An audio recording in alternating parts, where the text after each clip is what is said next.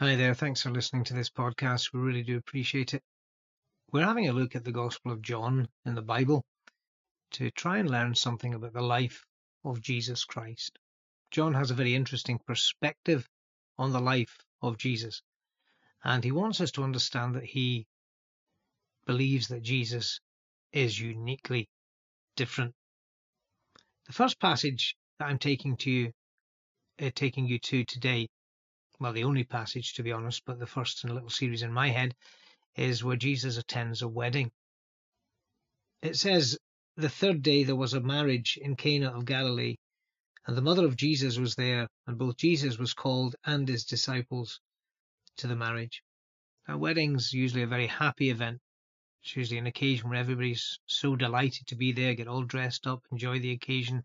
There's food, there's just relaxation, there's sharing stories, there's enjoying company, and it should be a place of great joy. But behind the scenes, often things are not always going smoothly, and so it happened at this wedding. They ran out of wine. That was a big deal. Be a big deal for a lot of people to run out of wine at a wedding. So it was there. But I think there's a symbolism there that even in the happiest events of life, you can run out of the source of joy the thing that makes the whole thing tick, the thing that gives you happiness. And joy can be missing in life, even in the most pleasant of circumstances. But here is a lovely thing the Lord Jesus was there. He was at this wedding.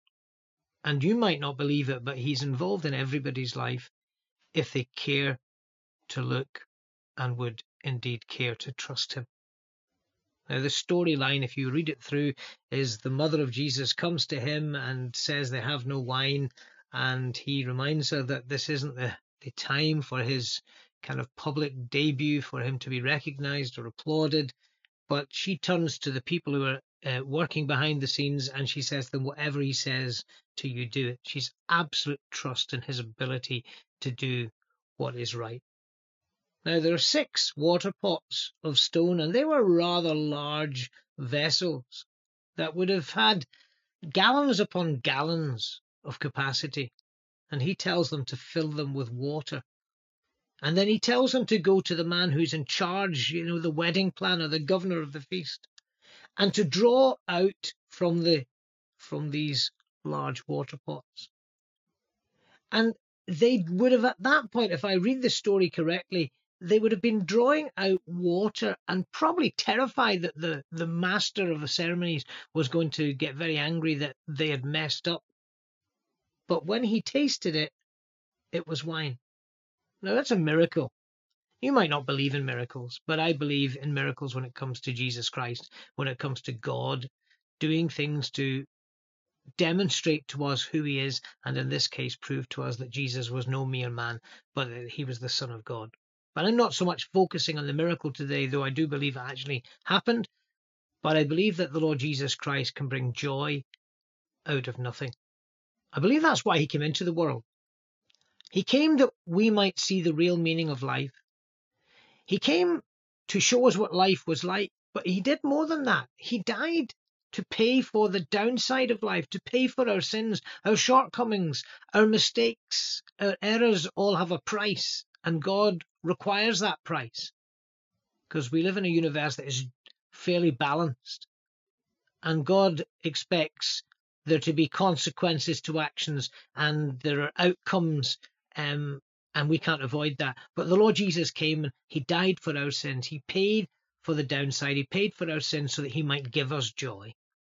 And He for us brings joy out of nothing, though the price for Him was incredibly high. The final point I want to make in this little incident is miracles are often unseen. The Lord Jesus did a miracle behind the scenes at the wedding. God can do a miracle in your life.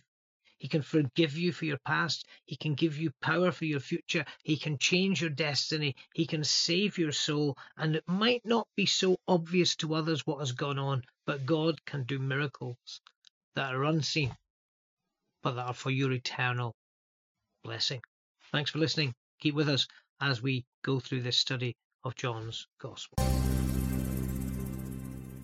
You have been listening to Stephen Baker on a Seek the Truth Bible Media podcast. More information contact details can be found on my webpage seekthetruth.org.uk.